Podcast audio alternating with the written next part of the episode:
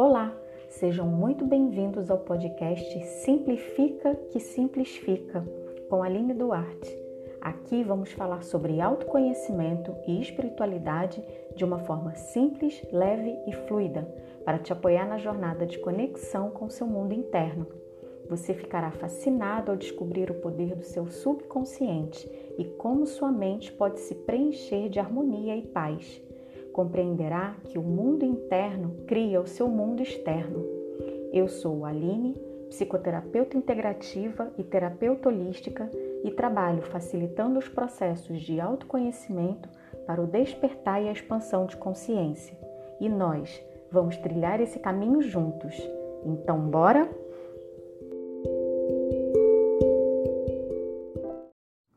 Olá, pessoal! Eu ando um pouquinho sumida aqui do podcast.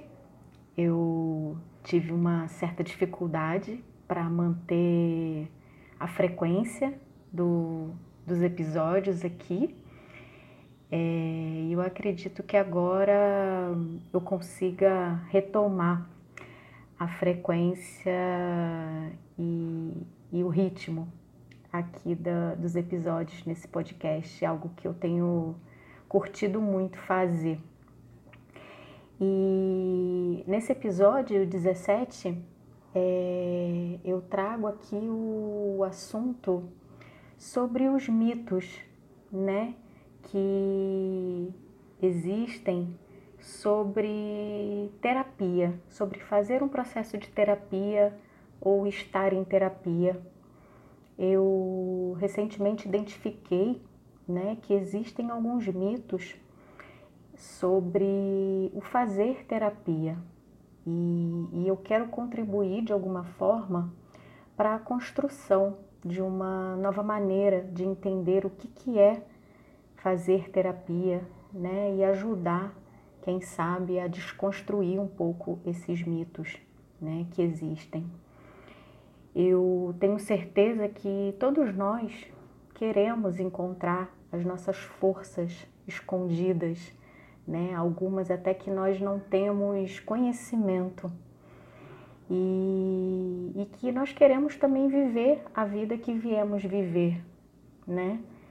A vida eu, eu nunca acreditei e hoje em dia é, eu não acredito mesmo que a vida deva ser somente compromissos, pagar boletos, responsabilidades é, com, com, com casa, com família, com amigos, com trabalho, é, é isso, né? Porque faz parte da vida, mas não é só isso, né? Nós viemos com um propósito principal de sermos felizes.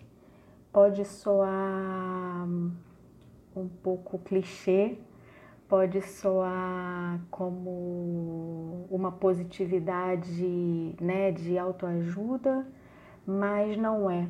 Eu de verdade acredito sim que nós viemos para sermos felizes, né? O que não significa uma vida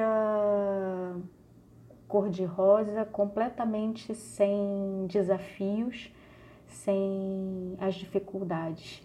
Eu não acredito porque, na verdade, são esses desafios e essas dificuldades que nos ajudam a amadurecer, né? A nos tornarmos realmente adultos e principalmente emocionalmente, né? Crescermos emocionalmente, porque, na verdade, Uh, que a gente deveria, né, na minha opinião, aprender na escola, antes até de aprender que dois mais dois são quatro, é, seria muito bacana se a gente tivesse oportunidade de aprender sobre nós mesmos, né, sobre quem somos, né, sobre nossa essência, sobre o nosso propósito de estar aqui. Talvez tivéssemos que passar bem menos é, dificuldades e, e desafios. Então, voltando aqui para esse tema dos mitos, é, eu tenho essa certeza, né, de que todos, ainda que inconscientemente, né, ainda que não seja algo muito consciente para você, é, há um desejo, né, de ter uma visão melhor sobre si mesmo, sobre o mundo que nos cerca, né? É, ter uma capacidade melhor, né, maior, na verdade, poder avaliar e escolher os hábitos que você realmente quer ter, né? E o que de fato você quer viver, né? Como você enxerga o mundo, porque a forma como nós vemos o mundo é a forma como ele se apresenta, né? Então, ter a mente aberta faz parte do processo de crescimento e do comprometimento com a sua vida também, né? Porque todos nós queremos crescer, mas algumas pessoas têm resistência em sair da daquela zona que é conhecida como zona de conforto, ainda que essa zona de conforto seja muito desconfortável, né? Mas que a pessoa ainda prefere estar nela porque é algo conhecido, é algo que ela conhece, ainda que esteja lhe causando algum tipo de sofrimento. Então eu percebo que um dos maiores desafios, né, que nós temos é convencer a nossa mente e o nosso coração de que precisam ter coragem para receber e aceitar o desconforto, porque isso também faz parte desse processo de crescimento, né? Faz parte do processo de adultificação que nós, que, que nós passamos, né?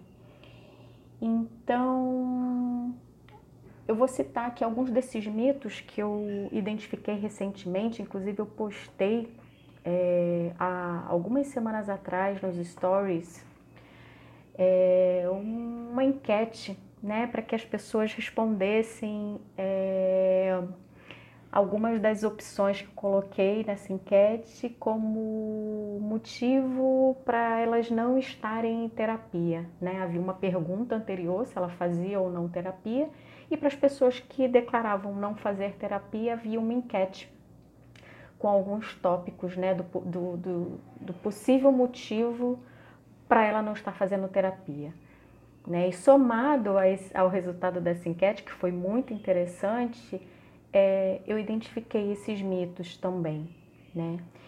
Então, alguns deles, é, terapia é deitar num divã e ter alguém atrás anotando tudo o que você fala.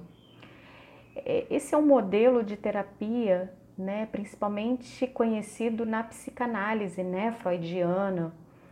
É uma, um tipo de terapia muito acadêmico, né, e que realmente foi... É, a abordagem é feita, né, é, hoje talvez não se encontre tantos psicanalistas freudianos, mas ainda existe. E, e é realmente uma forma, né, de, de postura, e que existe um porquê de ser assim, né? Mas da mesma forma que existe o psicanalista freudiano, né, acadêmico, que é mais tradicional, é, mais de raiz, né, digamos assim, existem muitas outras técnicas e linhas terapêuticas, né, que te permite experimentar e descobrir qual que você se identifica mais. Então, eu, por exemplo, sou uma psicoterapeuta integrativa, né? Integrativa, que também pode ser chamado de holístico, que também pode ser chamado de sistêmico, ou seja, é, eu acredito numa terapia em que haja a união de corpo e mente, sem desassociar, né? O que se percebe no corpo, a nossa vibração energética, é, alguns possíveis sintomas físicos que já estejam existindo e, associado a isso, um trabalho da consciência, né? Um trabalho de reflexão sobre qualquer questão que você esteja passando na sua vida cotidiana ou que você é, traga, né, do seu passado, da sua infância, que pode estar tá, é, reverberando, né, repercutindo até hoje aí nas suas escolhas, nos seus hábitos. Então eu acredito nessa terapia que soma, né, mente e corpo. Mente, né, consciência e campo energético, vibração. Até porque as nossas ações, os nossos pensamentos, os nossos sentimentos geram também algum tipo de energia, geram alguma vibração. Então, e assim como a abordagem que eu tenho, muitas outras, né? Se encontra psicólogos, psicólogos de diversas linhas, diversas teorias, junguianos, reichianos, gestalt, terapeutas que trabalham com, te com terapia cognitivo-comportamental, P N L, né, que é uma terapia de programação neurolinguística, é, e tantos outros, né? É uma gama realmente gigante que nós temos a oportunidade é, de experienciar hoje em dia e poder ver qual, né, que você se identifica mais, né, qual que faz mais sentido para você. Um outro mito, né? Terapia vai ser como uma extensão do que os meus pais falam ou do que os meus pais falavam. Eu vou ser criticado ou julgado. Esse é um outro mito, né? Porque esse não é o papel do terapeuta, né? Inclusive o terapeuta, ele não é um aconselhador, pelo menos o ideal é que não seja, né? O terapeuta é alguém que apenas estudou um pouco mais do que quem não é dessa área, né? Acessou um pouco mais de conhecimento para poder fazer o manejo, né, da, desses conhecimentos que ele tem, para poder te apoiar ali como um facilitador, né, do processo de reflexão, de elaboração e de integração das questões ali que estão te causando um sofrimento. É, um outro mito. Outras pessoas vão saber o que eu estou passando. É, esse mito, ele não considera que há uma relação ética de sigilo, né, de todos os terapeutas, né? O terapeuta, ele realmente tem que ter uma ética extrema no sentido de sigilo, de, de, de discrição, né? É, e que eu saiba, o, a única exceção para que esse sigilo seja quebrado, é, e principalmente no caso de crianças e adolescentes, é, é porque, né, são pessoas que são acompanhadas por responsáveis, por pais, e aí se o terapeuta identifica um risco de morte, né, alguma situação extrema que, que possa estar ameaçando, colocando em risco a vida daquela, daquela pessoa, é, que eu saiba é a única forma de exceção dessa... dessa relação ética, né, de sigilo, de qualquer coisa que seja dita dentro de um consultório, dentro de um setting terapêutico. É, um outro mito aqui que eu quero trazer. Se eu fizer uma sessão de terapia, eu terei que ir sempre. É, esse é um outro mito, né, que não corresponde à realidade, porque você buscar uma ajuda pode ser por uma situação pontual, né?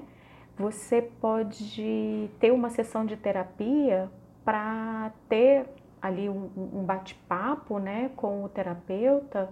É, muitas das vezes tem gente que inclusive marca esse bate-papo para é, conhecer, na verdade, né, para ter ali uma primeira interação com o terapeuta, e que não significa que ela está assinando um contrato. né? Que ela está se responsabilizando de que ela agora vai ter que ter um contrato firmado ali de, de não poder sair daquela terapia. Isso não é uma verdade, né? Você, inclusive, pode ir fazer uma sessão de terapia para ver qual é, né? E se não gostar, se achar que não fez sentido para você, você não precisa voltar, né? Ou você procura um outro profissional. É óbvio que o, o, os processos terapêuticos com, com mais continuidade, com mais é, frequência, há um acompanhamento, né? E se consegue é, perceber é, muito mais claramente é, como é que o progresso está se dando, né? Quais são as transformações que estão acontecendo. É, uma pessoa que faz ali uma sessão é, a cada, não sei, X meses, volta depois de um tempão, é, com certeza aquela sessão ela, ela vai ser é, importante, vai ter o seu valor ali naquela situação pontual, mas um, uma terapia com uma frequência, é, ela de fato ela tem um outro peso, né? Uma outra... vai ser muito mais potente, com certeza, né? Mas isso, de novo, é, não deve ser impeditivo, né? Para que você experimente e... e faça algumas sessões de forma avulsa mesmo, principalmente para experimentar e para se permitir. É, um outro mito, então, que eu quero trazer. Eu não consigo pagar terapia, eu não tenho dinheiro para terapia, fazer terapia é muito caro. É, assim como existem diferentes técnicas e terapias e terapeutas, cada terapeuta ele cobra um valor, né? De acordo com a sua especialidade, com o tempo de duração das suas sessões, investimentos que ele fez e faz em cursos, né? Custos do espaço onde ele atende, a manutenção desse espaço. Então tem muitas variáveis, né? É... mas que principalmente por isso, né? Existem diversos valores de terapeutas, tá? E terapias, né? Além disso, muitos se colocam abertos a negociar os seus valores por um tempo em caso de necessidade, né? Existem acordos que podem ser feitos caso a caso, né? De acordo com a necessidade de cada pessoa. Alguns se colocam abertos para isso. Eu, inclusive, sou uma dessas terapeutas. É, existem terapeutas que fazem atendimentos solidários, né? Existem clínicas sociais, terapeutas que fazem atendimentos sociais. Então eu recomendo é, que se você tem interesse, pesquise, né? E se informe, porque muitas das vezes esse mito de que a terapia é cara, eu não tenho dinheiro para terapia, te impede, né? de, de buscar esse tipo de apoio. E, e você pode se surpreender, né? Se você procurar se informar e pesquisar sobre isso, tá? Um outro mito que eu deixei aqui por último é, é que terapia é pra gente louca. Esse é um mito, né? Muito, muito antigo, inclusive, quer dizer, é antigo. Na verdade, nem tão antigo assim, porque existe até hoje, né, esse tipo de pensamento. É, é um pensamento que eu considero, inclusive, preconceituoso, né? É, de que quem faz terapia é louco, tem problemas mentais. É, é claro que existem situações, né? De doenças realmente, né, é, que precisam de tratamento, precisam inclusive de acompanhamento de psiquiatras, de medicação, né, mas esse é um grupo, né, específico e que realmente precisa dessa ajuda e desse apoio, é, mas eu tô falando aqui de nós, né? Pessoas é, aparentemente vivendo dentro das suas capacidades, né, plenas de, de mente, de saúde mental, mas que nem por isso é, deveria se fechar, né, para uma ampliação de consciência, né, para um trabalho realmente, um processo de se autoconhecer, de se saber realmente quem você é e a partir disso você conseguir viver uma vida, né, com mais autenticidade, com mais espontaneidade, né, dentro da sua verdade mesmo, né, porque muitas das vezes a gente está vivendo num automatismo, né, num, num padrão, numa forma que nós nos colocamos ou fomos colocados e nem estamos parando para questionar é, por que estamos seguindo esses padrões, né, por que vivemos de uma forma tão automatizada, de uma forma tão superficial, né, e causando tanta dor e sofrimento para nós mesmos. E que aí no final das contas, né, é, a gente se dá aquela desculpa no final do dia de que a vida é assim mesmo, a vida é correria, a vida é muito esforço, viver é difícil, né, ninguém pode ter tudo. São crenças, né, que a gente... Inclusive, pensamentos, verdades que a gente até de forma inconsciente absorveu é, e se é, e aceitou, né? E se limitou por esses pensamentos e não se permite nem olhar diferente, né? Colocar uma outra lente de contato e, e ver o que acontece, né? Então, para fechar esse episódio, é, eu quero dizer que terapia é para todos, é para todos nós sim. Terapia nos torna pessoas melhores, pessoas mais interessantes, é, nos torna pessoas mais afinadas conosco mesmo, com a vida, né, com os outros. Terapia te ajuda a perceber o mundo sob uma perspectiva mais abrangente, né? E eu digo isso como um outro ser humano que já faz terapia há muitos anos. Eu percebo no meu próprio processo terapêutico, né, a evolução, as transformações que eu já tive oportunidade de, de passar e de, que venho passando até hoje e o quanto isso me faz bem, né? Então eu te convido a ter essa experiência, se permita e... Espero que esse episódio tenha feito muito sentido para você.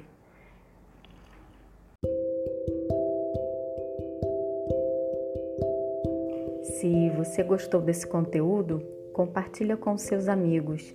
Você pode me acompanhar também no Instagram, arroba alineduarte ponto terapias. E fiquem ligados no próximo episódio. Lembre-se, simplifica que simples fica. Até breve e um grande beijo!